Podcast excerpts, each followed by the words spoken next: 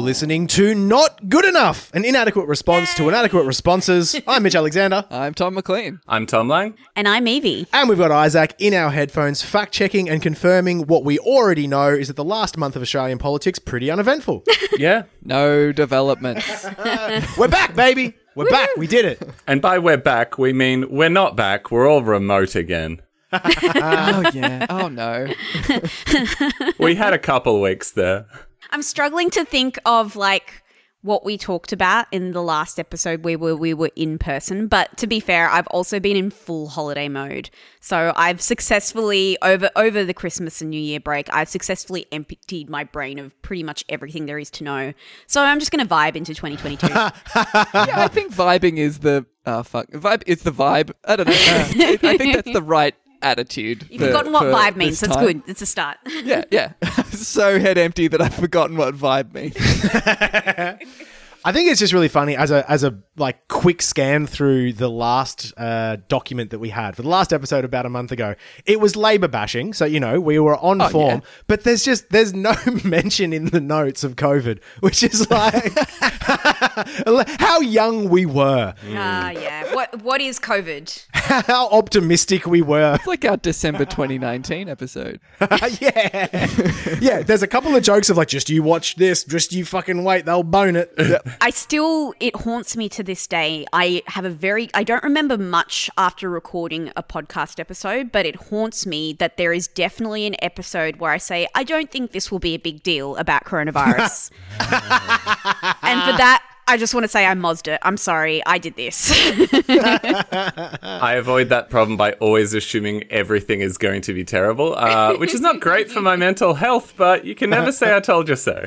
you can you can just lie on the podcast so no one can call you out. You can still be optimistic off the podcast if you really wanted to be. I, I, I have this instinct to be like, what are we talking about? You know how like sometimes we'll sort of do a riff about some news without talking about what the news is. So so so Omicron's bad. Just for the listeners who haven't been following the news.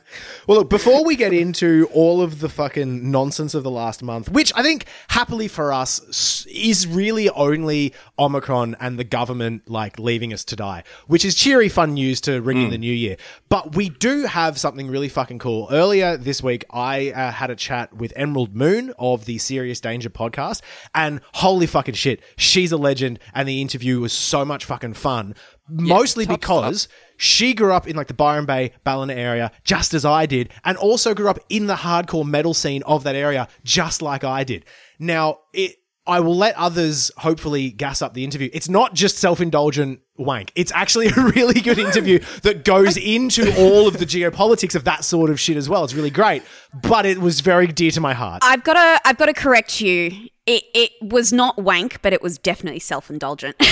no, I'm kidding. No, it was really Spirit of the podcast, right? It's just being deeply self-indulgent while making incisive political points. But I think sort of we sort of circle the toilet of self-indulgence because we've got we've got five of us pulling at the edges in five different ways each week. But this was just me and Emerald Moon just being like, "Fuck yeah, hardcore! It saved my life." I hate the image of the toilet of self-indulgence. That's the Oh, it is though. You fucking know it. It is. our content is the water going in a circle, and we're just all just lapping at the edges, trying to pull it into our little. You're canteen. trying to forward sizzle this interview, and you're Why are you lapping at a toilet?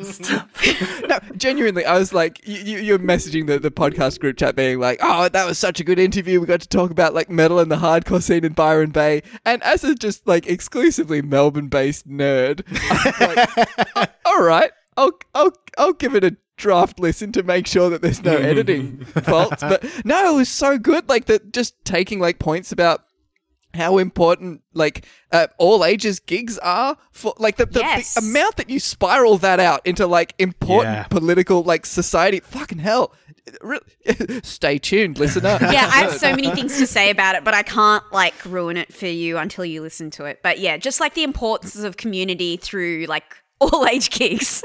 I just yeah, it was so sweet. I like I just a genuinely good time. So yeah, look forward to that. but not yet no treat you have to listen to half an hour of us fucking around Yeah, not yet. Let's go down into the content S bend and I felt the content was around the side and in the middle is self indulgence. But you know what? It's Let's all dive in, Plug Lang. No, this is an stuck at the American toilet. It's just this big wide. no, don't- I am very sorry for that curse.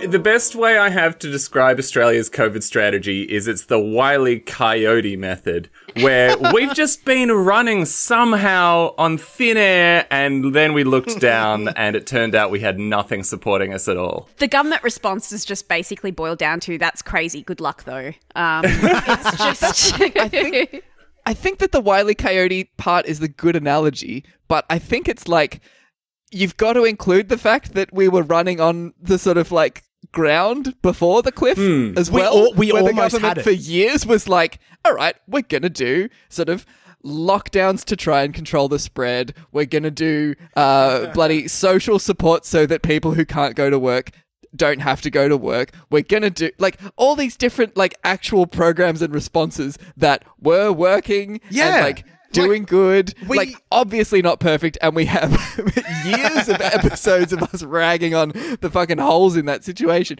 But this one, the government was like, all right. We've learned a lot from what we have done in the last few outbreaks, hmm. and we're going to try something a little bit different for this one. And that hmm. thing is nothing. What if we didn't do anything? What if we keep crossing the canyon, but we take away the bridge and just keep the rocket skates?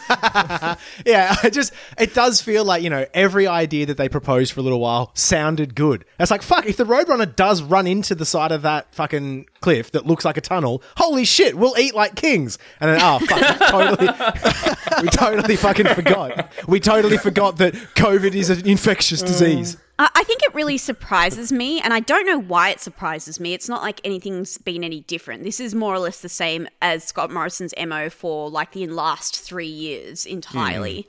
Um, Right, we're doing now what Scott Morrison wishes we were doing the whole the time. whole time, yeah. But like, I don't know why it surprised me so much that in an uh, like coming up in an election year, in a few months even, um, that. Scott Morrison is so confident of his ability to completely sweep the floor that he thought, I reckon if I just don't order all those rapid response tests, I hmm. can just say, fine, that's that okay. I did. Because Yeah. he's bad at his job.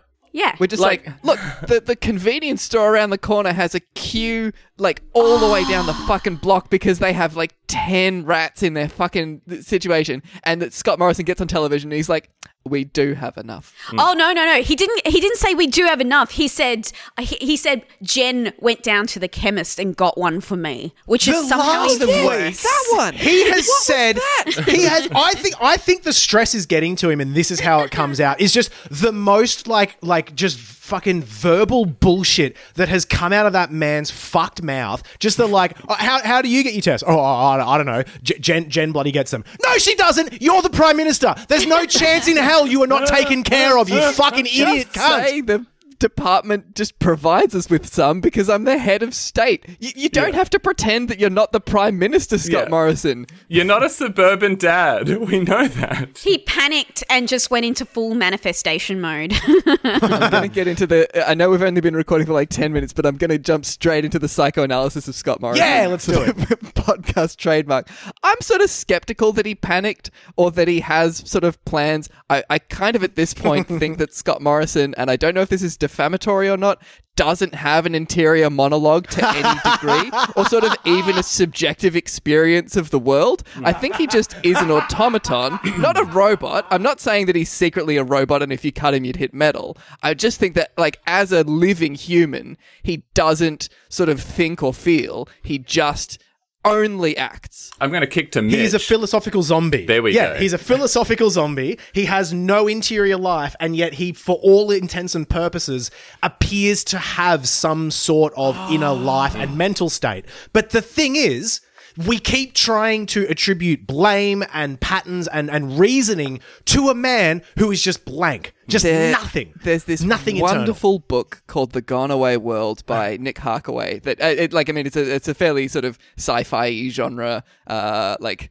thing. It's not a political analysis thing, but it's it's it's got this like the villain is like this super capitalist like you know uh, sociopath guy, and there's this um, I suppose mild spoilers for the Gone Away world. There's this Oh, bit shit, where the protagonist like is sort of scaling the sort of side of the the skyscraper that he lives in, and like looks through the window and sees him in his bedroom when he's not being the sort of like CEO slash head of state slash you know like cyberpunk uh, god ruler of the the society that they live in.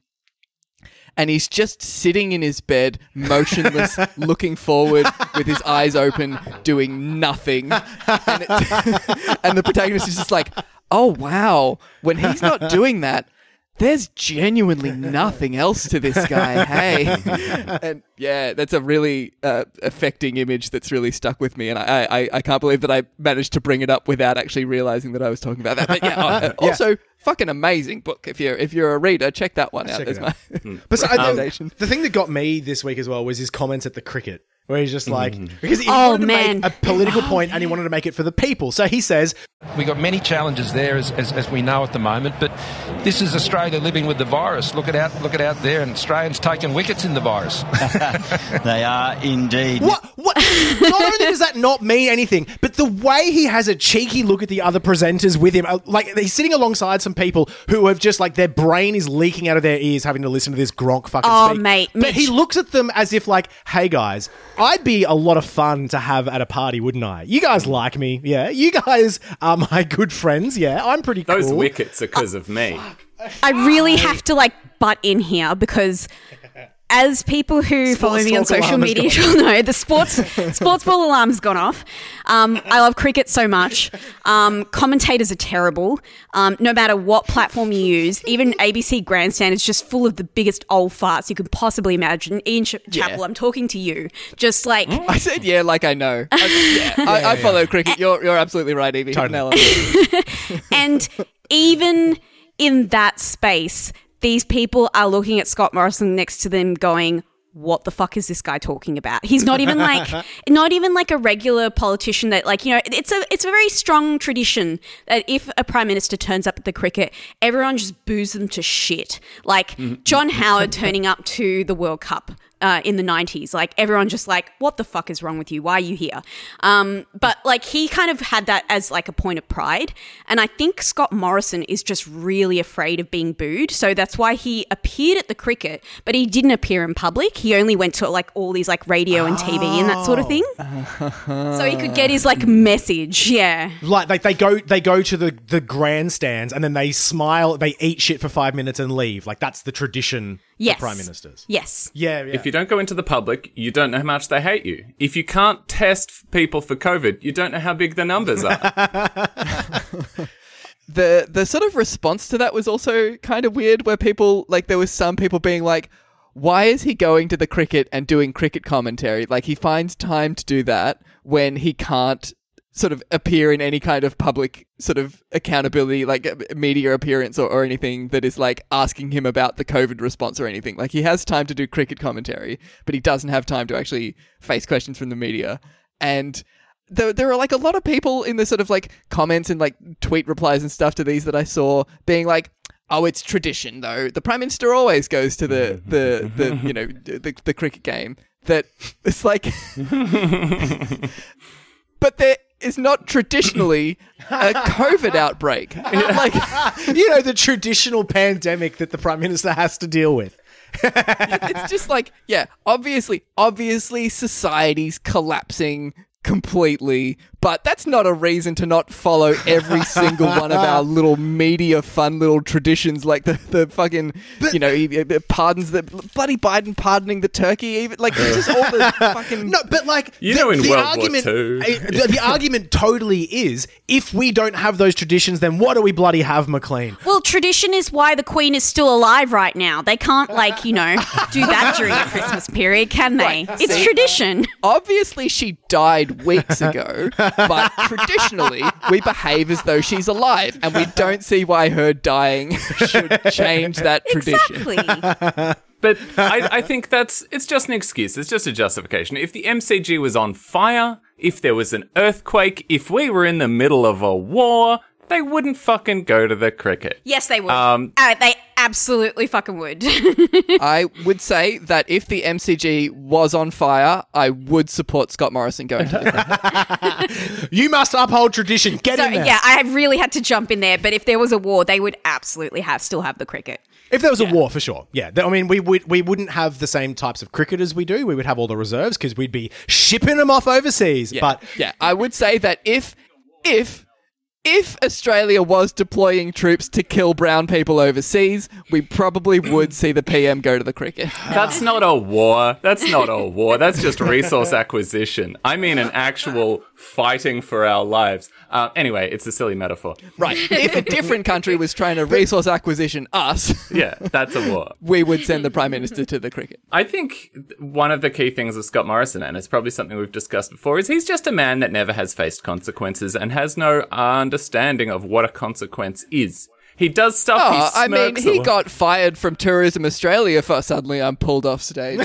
Did he get fired, or did he get promoted to prime minister? Like, yeah, he's failed upwards Yeah. every time. He's not he's not failed a consequence because he can get fired from jobs and his mates will cover up why. He will get put into a new position where no one will ask questions. Like he hasn't faced a, a consequence at all because even the negative consequences of his actions benefit him. and so he's never had a learning moment. Yeah, I mean, it's it, it's this. It, he hasn't faced consequences because he's like a hollow mascot suit that sort of corporate Australia wears to sort of do whatever they want. Look, Right. I I would like to move on from Scott Morrison talk.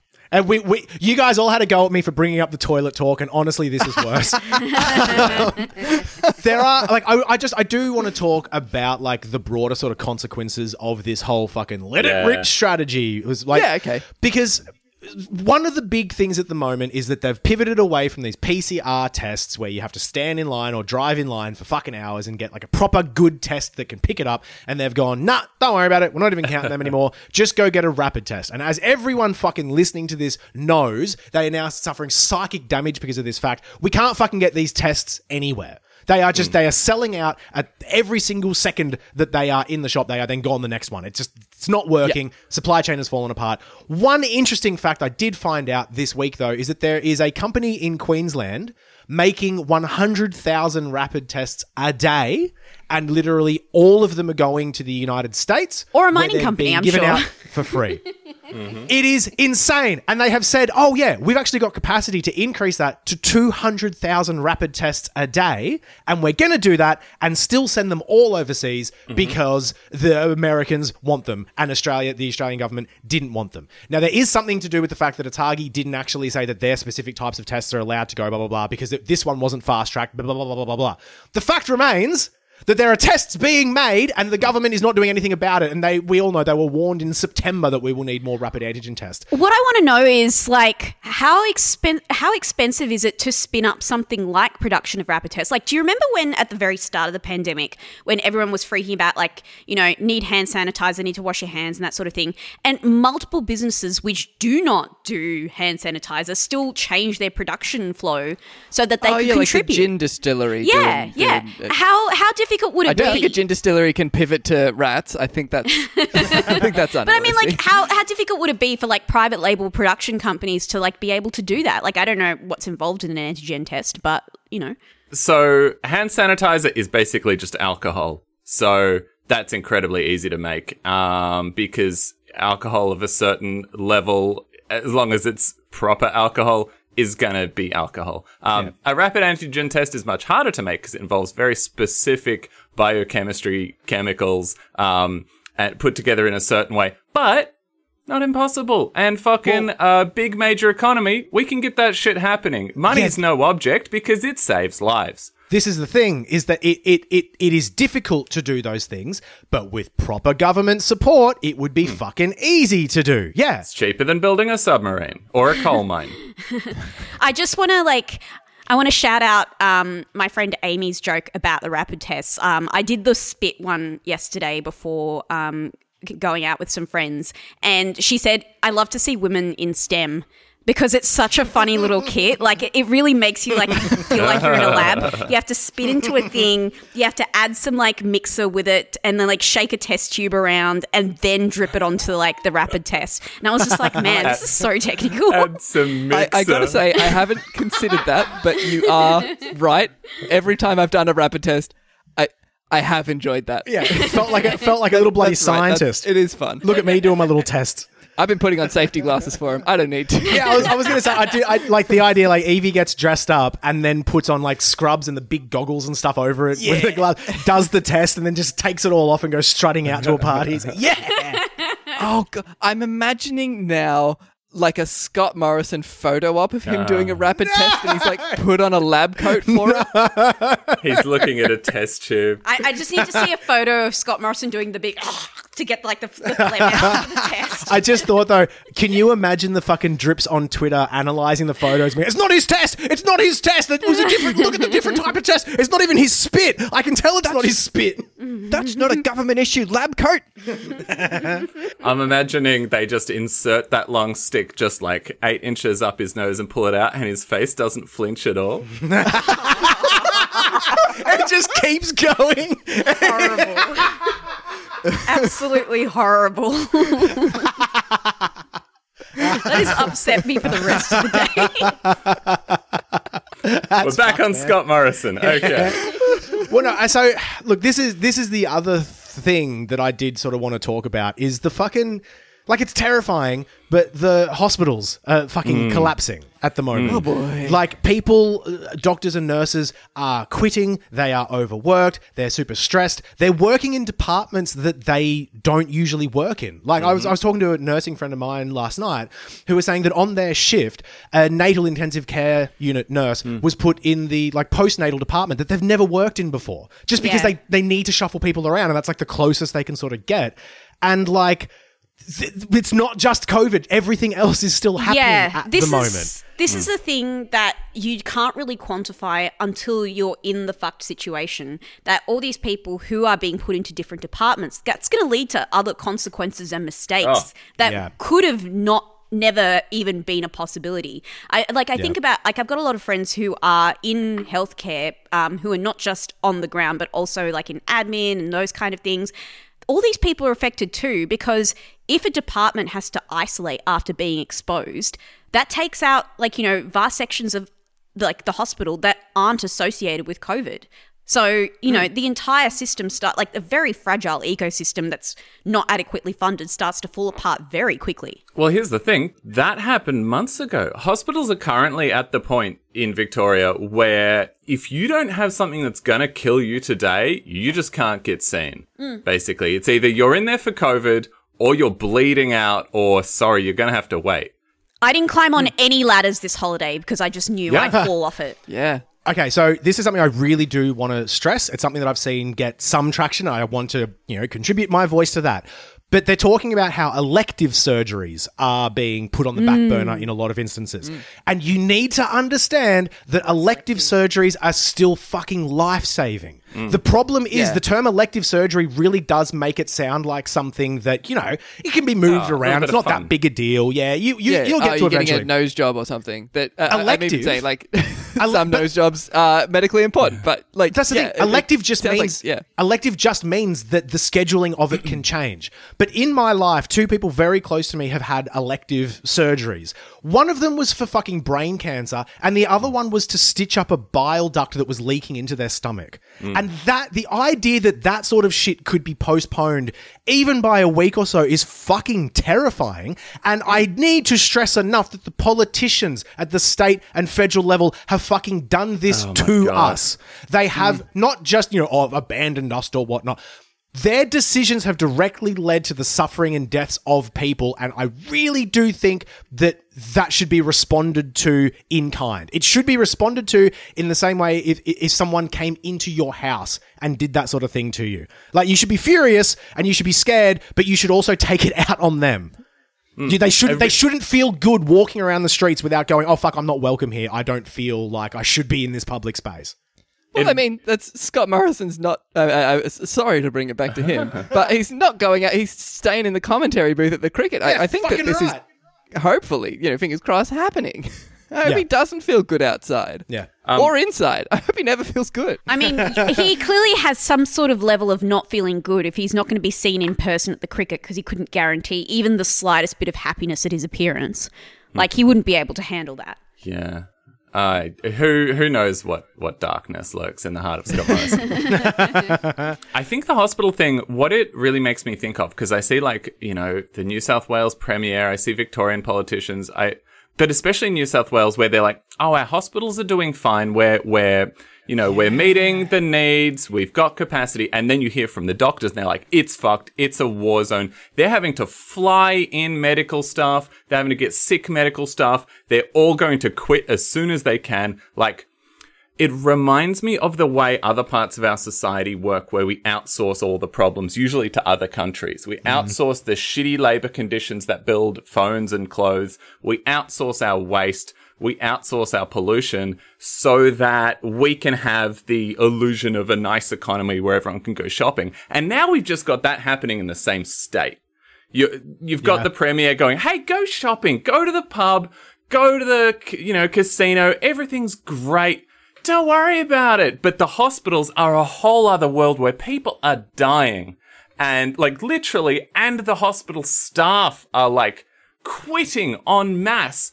And the ones who aren't quitting are so burned out that this is going to set, this is going to devastate the healthcare of the whole fucking country for a decade until we can retrain a whole new generation of medical staff, if we even can, because we've also fucked our education system. That's the wider thing is that like the, the problems that we have now aren't just because COVID came out of nowhere. It's also because we have gutted the healthcare system for a fucking decade hmm. because we haven't trained people properly and we've made it like harder and harder to get through the university sector to get the training up. And like, and we did that because it wasn't technically profitable in the short term. It's like, well, fucking look what happened now. When a totally unforeseen circumstance happens, we're fucked. And what we could have done is, you know, close to the bare minimum. I, mean, I was thinking about this before we recorded, but this entire conversation about Omicron and the rat test and all the rest of that is probably the most like prescient our tagline of an inadequate response to an adequate hmm. response as it's ever been. We're coming back into the new year with a podcast about rapid tests and Omicron. Fuck! Like, responses have never been so inadequate. Australia's healthcare system is fully collapsing, but don't worry, we're uploading an MP3. I'm doing my part. But I mean, look, there's fucking heaps of other stuff we could go into as well. Like Scott Morrison lying about how, you know, the rat tests have always been free. Um, the fucking nurses being asked to work, and just people everywhere being asked to work when they're COVID positive but without symptoms. Um, Oh, yeah. My favorite one was actually the Schadenfreude of having the Schadenfreude of having business owners uh, coming out to the media and going like, "Oh, this is worse than lockdown." oh no, think. fuck you, fuck off. But with that fuck off in mind. I'm just fucking sick to death of of no one talking about the fact that no one should be paying rent still. Like hmm. even just co- even commercial rent. Let's focus on that for a bit. But all of these Oh, places, yeah. especially fucking music venues, struggling when they shouldn't be struggling because everyone eventually wants to get back to their gigs. Yeah, but like, but but we're but we're struggling because we still have to pay this rent to these landlords who own the property. It's like I don't think we fucking do. I think much more focus should be put on private and commercial landlords and the banks because as far as I'm concerned, they're doing fuck all. Like mm. unless unless the only thing I see is political pressure and people pressure being put onto the banks and landlords, I don't think we're doing enough about that in particular. I have to disagree with you. Like, banks aren't not doing anything. They're basically like just fading into the background just slightly, making sure that nobody like sees them disappearing, uh, and the just hoping that like yeah, just just like uh, if I if I don't move, nobody will notice that I'm here. That's basically it. Because everyone sight. knows that it it all depends on them in the end. As soon as they do any sort of like sudden movements, everything else will just fall Well, apart. you you say that everyone knows that, but again, there's so much like business owners putting pressure on their workers. Like, you have to come in though. No, you have to come in. It's, it's really fucked. We've got to mm. open up. We've got to be paying. And like landlords being like, well, I need to get my rent. Blah blah blah. blah. And it's just like, like I you know, if you've listened to this podcast before, you know where I and most of us sit with fucking landlords to varying degrees of Maoism. But the thing is, it could be a very quick and united turnaround to just get that message out there and to just like all everyone slowly turning to look at the big banks and the landlords. And I mean, we are looking at the Liberal Party, but like, there are just like climate change there are very few people responsible for this and there are very easy things we could do to fix this. Hmm. Hmm. And it I just think that's actually a really good point to, to say that like we tend to look at the Liberal Party, but I, I think that the banks and the landlords, functionally speaking, have more power than the Liberal Party. Like the, the, the Liberal Party is just doing what they're doing because they're like, well, you know, w- w- this is what the banks want us to do. Obviously, I'm using banks as a bit of a shorthand, but mm. like, the, Yeah. it- w- w- the, the banks in Australia are fucked. We had a royal commission that was like, oh yeah, all of the banks are just like, uh-huh. yeah, we we facilitate like sex slavery and like all kinds of horrific shit. And th- that th- we've known that for years. Those banks are still operating, Yeah. and b- most Australians still do their banking with them. Wh- what the fuck? yeah nah it's uh well enjoy the interview with emerald moon but um it fucking feels good to be back as dire as it all is i like having a scream and i like it not feeling impotent Yay! It's still impotent, infinite, chat with, but it doesn't feel like it. exactly. Joining me now is uh, former Greens candidate, current co host of the Serious Danger podcast, and former vocalist of punk, hardcore, heavy, rad band Class War. It's Emerald Moon. Thanks for coming on. Hi, thank you so much for having me. I've I've got known you vicariously through Twitter and your work for a little while now. And then when you started the Serious Danger podcast with uh, comedian Tom Ballard, I was super fucking excited to hear you also mention that not only were you the vocalist in a like a heavy screamy punk band, but also um, grew up in the north coast of New South Wales area because I did as well. And I find the area fucking fascinating, but I also find it kind of hard to bring up just in regular political conversation. Yeah. Because in in my experience, when because when I was there probably about a decade ago at the last time, it was just starting to go from proper like almost facetious hippie retreat into just properly embracing gentrification. And I left probably a year before paid parking was put on the street, and that was like Oh, a big yeah. deal. Yeah, turning. But so what's what's the state of play now in that area of the world? Well, yeah, I, I mean, it's good. I, I agree with you. I think it's like a fascinating area politically. I've had kind of dreams of, you know, writing something about this place and just its politics and I guess the vibe, to use very North Coast language for a while. Um, lad. Yeah, but it's it's I think that you're right. I think Byron Bay in particular has pretty much just completely collapsed to, to gentrification.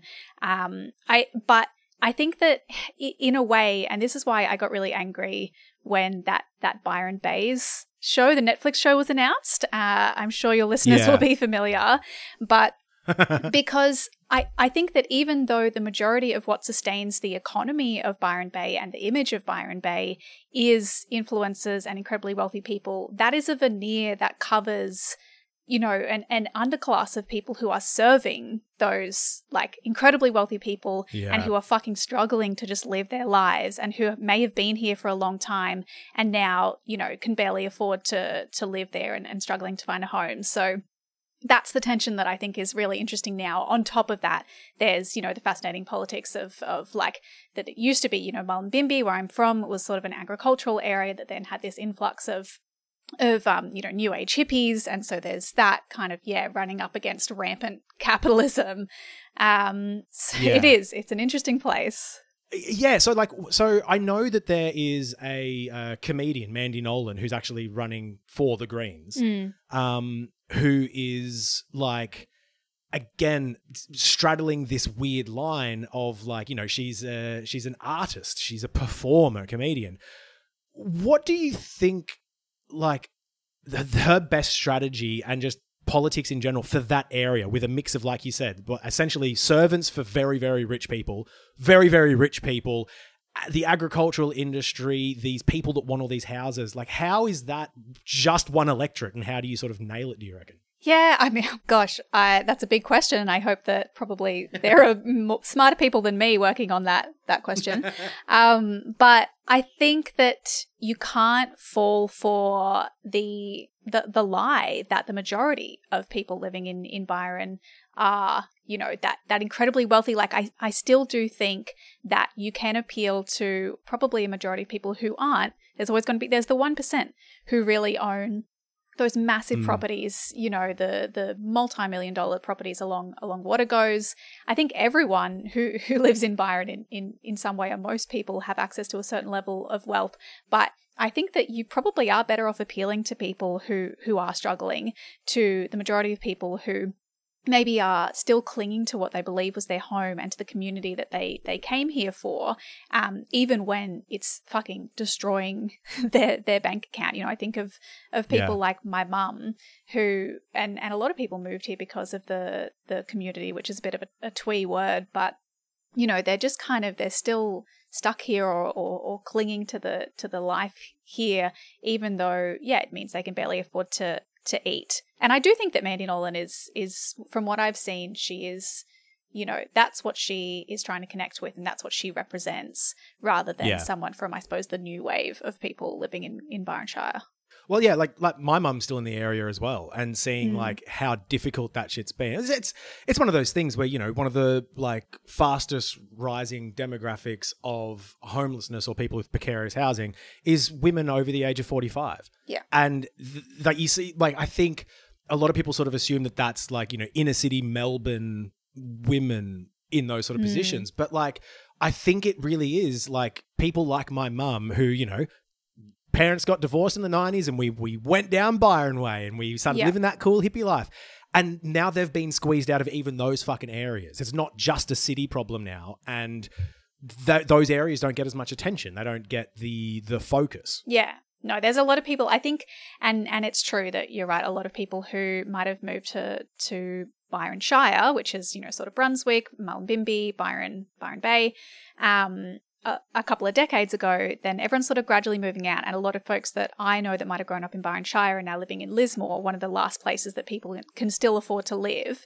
Um, and there is like this massively growing homeless population. I think my mum's lucky enough, you know, somewhat lucky that she has been able to hold on to a lease for for some years now, um, that she can just barely afford on the DSP.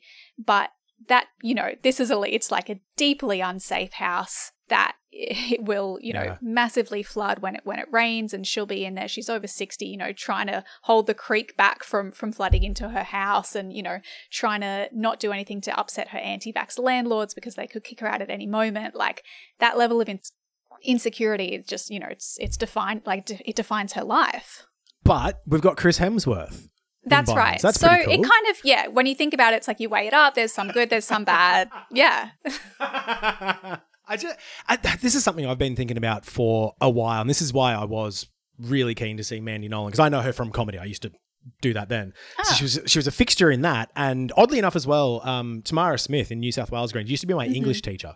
Which is very. Really? weird. Um, yeah, and I was an asshole to her, and I feel really bad. But like, Yeah, I remember I did like a comedy, like a kids comedy course with Mandy Nolan when I was, you know, maybe oh hell yeah, 13 or something. Um, yeah. so yes, I've done the comedy Yeah. rounds too.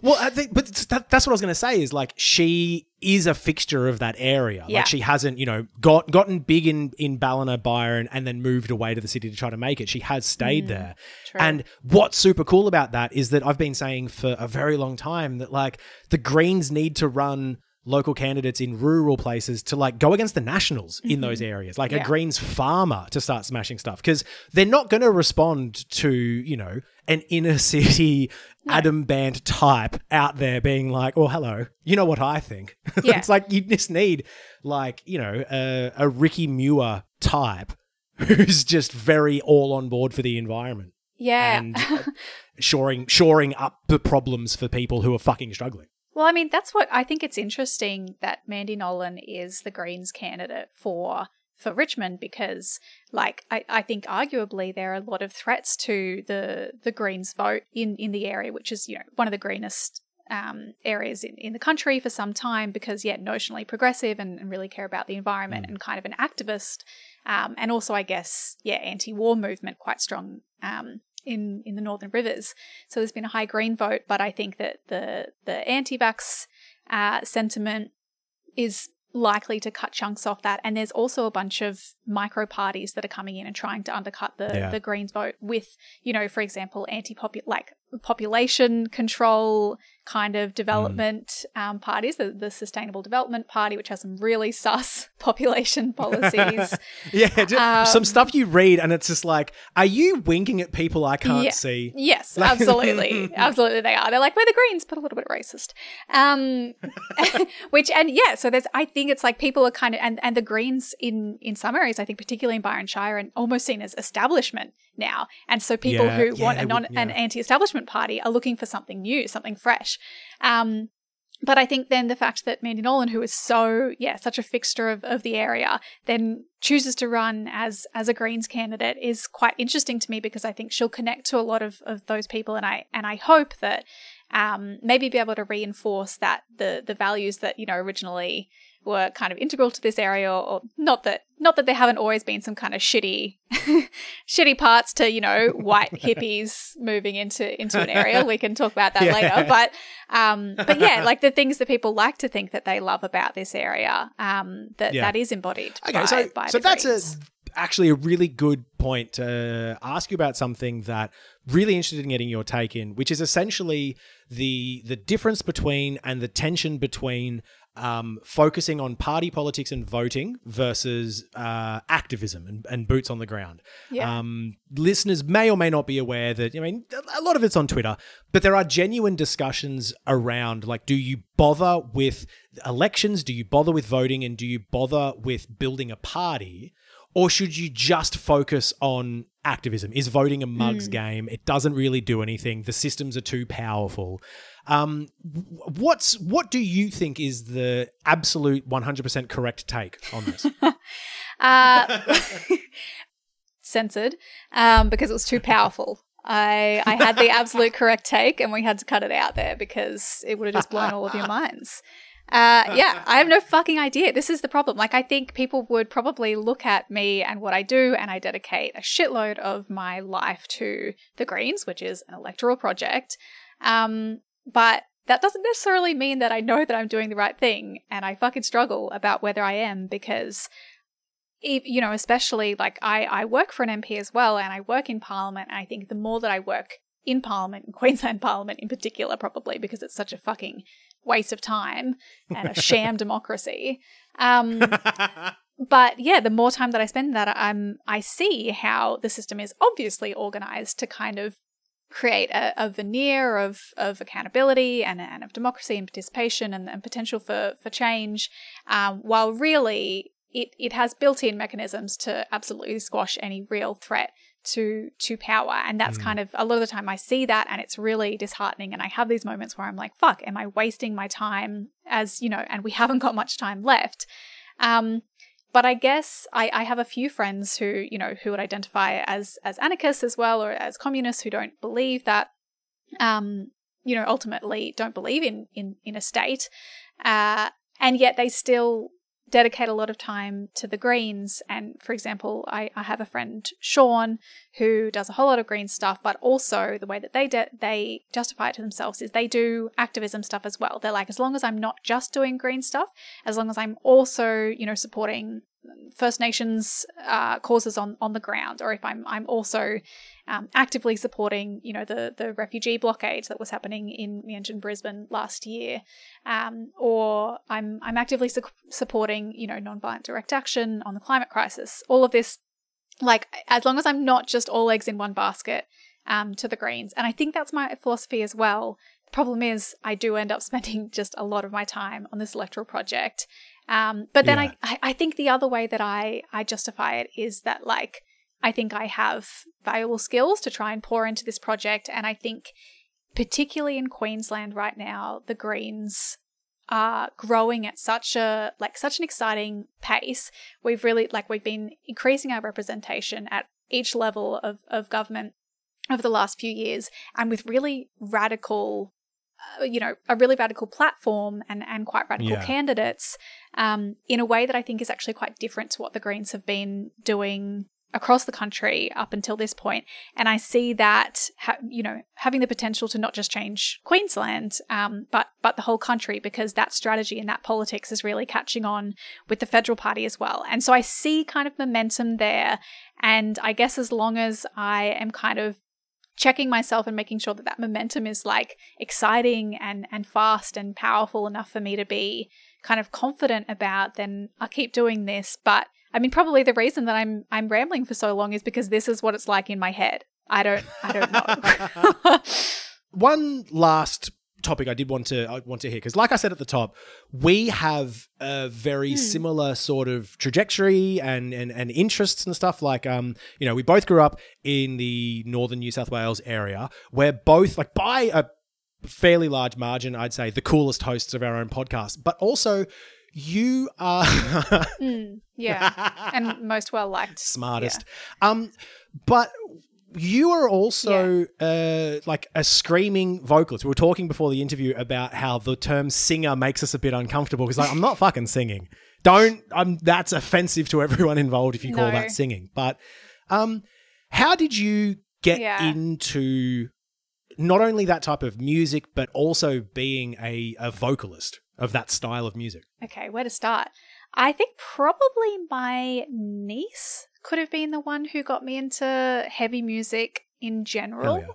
Yeah. Um, she's just classic, quirky Northern Rivers family things. My niece is a year older than me, so that might make a little bit more sense as to why she was giving me, you know, little hard hard drive um, with a bunch of of, of hardcore and, and metal bands.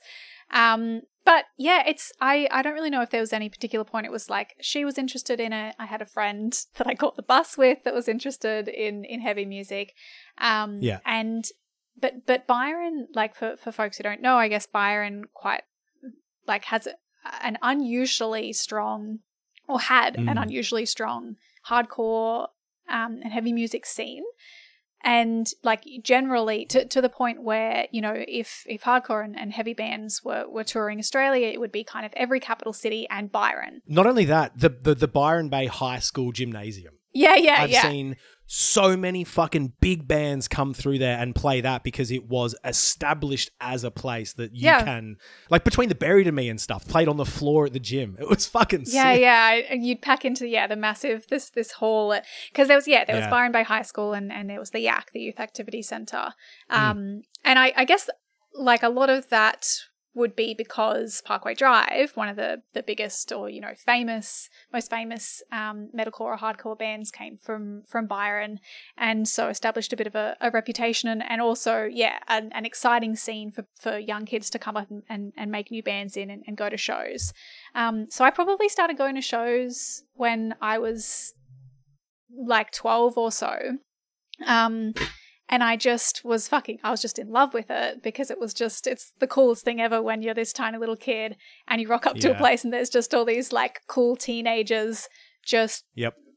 un, like inexplicably swinging punches and spin kicks uh, in a kind of space in the middle of this hall.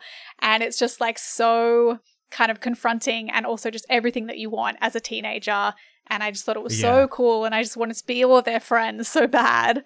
Um, and but yeah like i i just started you know that's where i kind of made all of my friends and a lot of my mentors and, and role models growing up were, were in hardcore and i had i guess back in the day uh, i mean the hardcore scene is is really not what it used to be in australia anymore but um, back in the day the the community really worked i think on kind of there was a bit of a mentorship like unofficial Mm. mentorship program like there would really be if the older people saw like a younger kid at a show they would come up and and introduce themselves and kind of you know they would then you know they'd drive you to shows they'd, they'd give you bands to listen to um, Yeah. and that was the experience i had so yeah i just kind of grew up in in hardcore and it, by the time that i i did class war like i only did that in 2019 so it was well after I- at that point already there weren't really shows anymore like not many um, hardcore bands in in the country anymore. Um, but it's just always still you know it's something i love. It was always something i always wanted to do but i was too scared when i was younger. Um, Right. yeah so i just finally did it i guess I want to. I want to ask about two different strands there, but I suppose Yeah. for for class war, then that is a huge jump between like you know spending you know teenage years in that sort of thing, and then waiting however many years to do a band. Was there one particular catalyst where you're like, no, I have to get on a fucking mic and scream right now. I'm I- done. I don't know. I think I probably was just always looking for the opportunity, and I finally found, I guess, the right like a group of people that I felt comfortable doing a band with, and I Sick. it was probably also that I was older and more comfortable with myself. Um, yeah, yeah. so I could do it. But I, I probably, yeah, I that was around the time that I was running as a as a federal candidate, and I needed a place that I could go and yell as loud as I could, and that felt really good. That's so good. Yeah, the the punk vocalist Greens candidate is fucking sick. It Yeah. really is. But like, because I I feel like there is something to like heavy music and in particular screaming. For me, at least, it's like there is an energy and an aggression that's not necessarily negative, but like it's of a similar piece as to us just labor bashing. Like just that sense of just like outward external release and that energetic sort of hit to it. I, I, I still find it really cathartic. I mean, yeah, I was Yeah.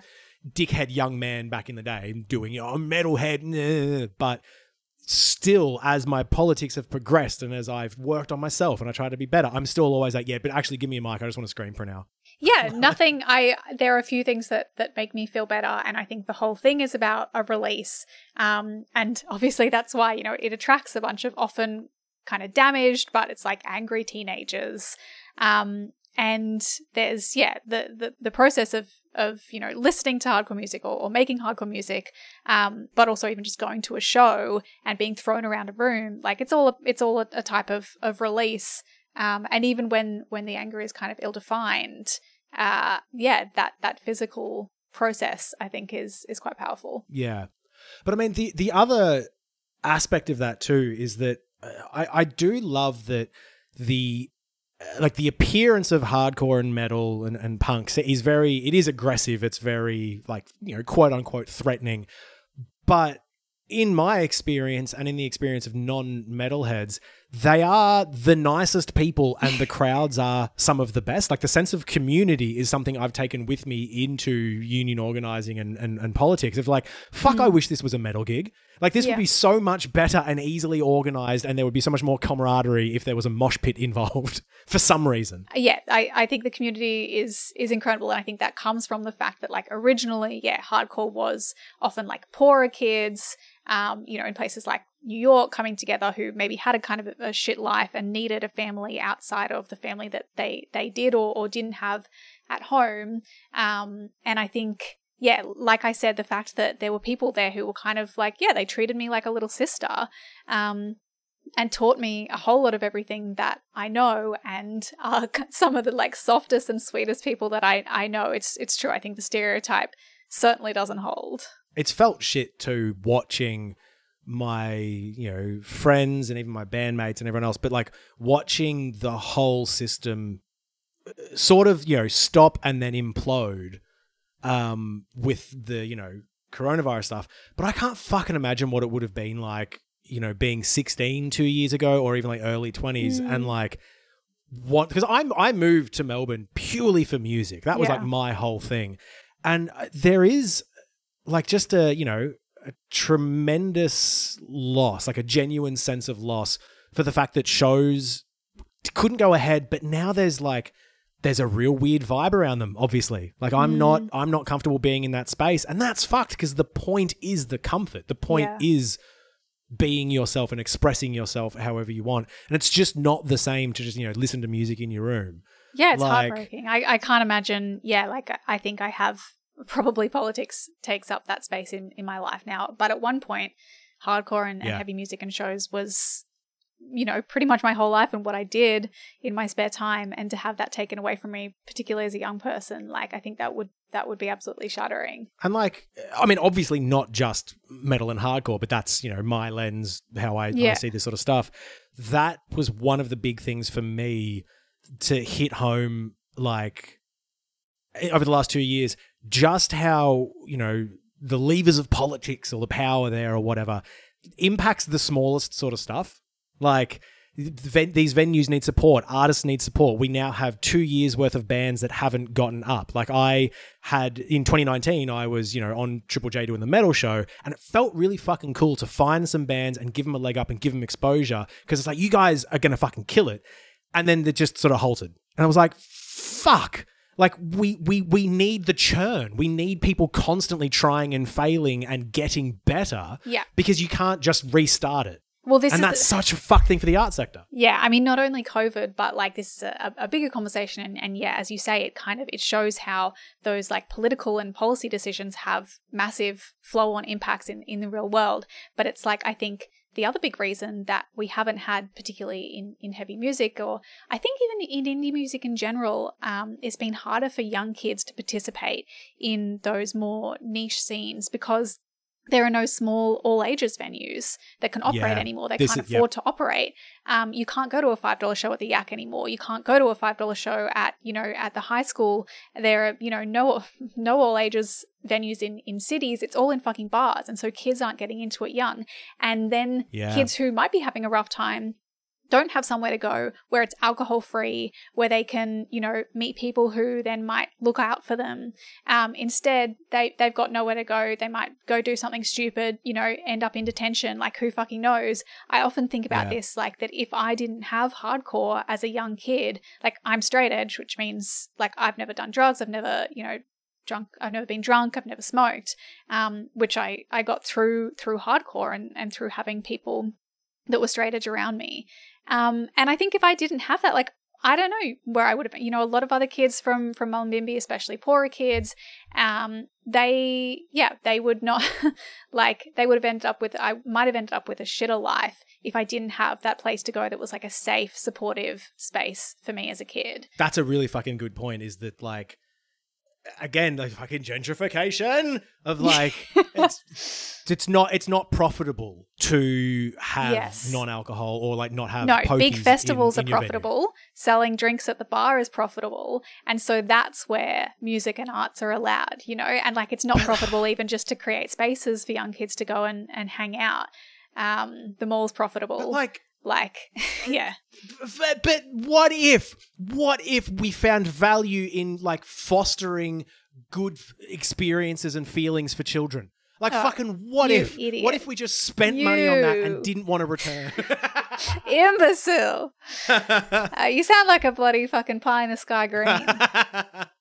I vote Greens because I want to smash kids in a mosh pit. I miss all ages. exactly. gigs. I want to spin kick a child. That's why I vote Greens. I want to crowd kill some high schoolers. Let me Adam. Adam Bandt, you run on that platform. I will follow you into hell.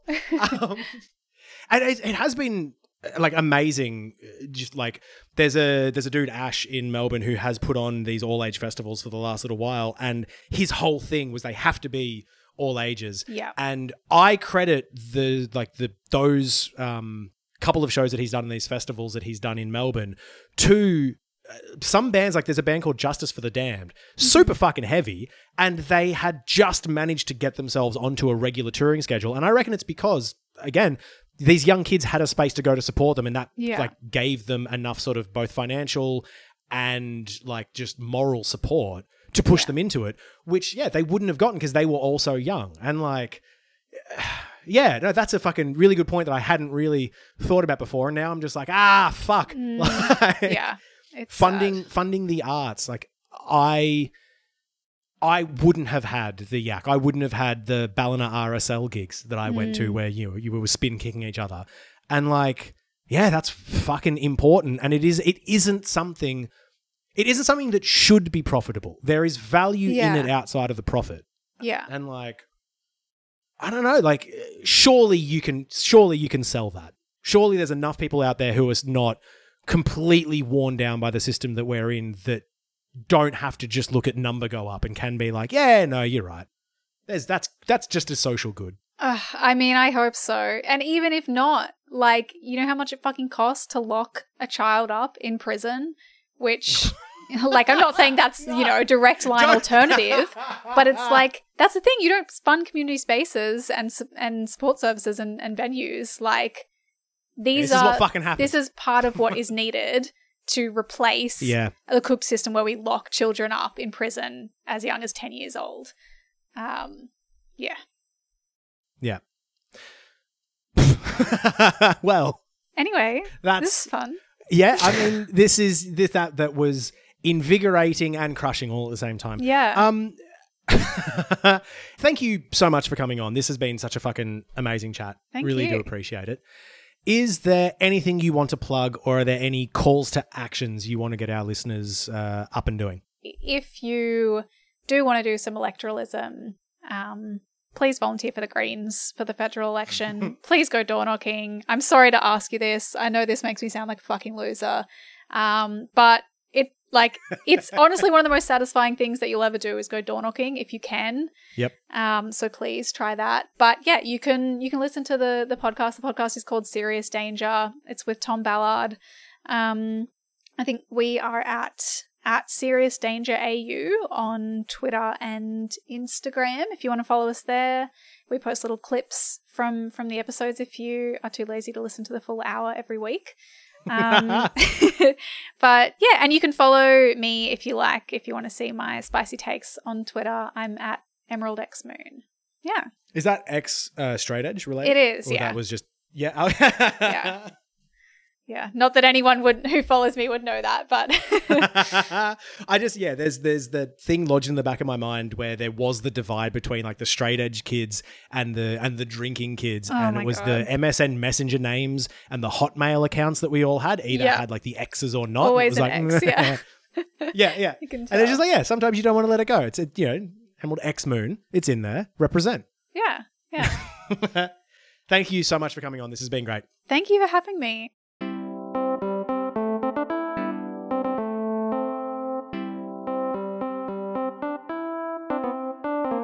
Shout outs this week. I know that this is totally perpendicular to literally anything else that's been discussed this entire episode, but shout out to every single one of the acts that has uh, uh, gone along with the boycott with of the Sydney Festival and removed, well, you know, stopped their, their show. Um, that's that's in it, if you haven't been following that story, the Sydney Festival's accepted a, a, a a grant from the Israeli embassy, and a lot of people are like. Free Palestine, correctly.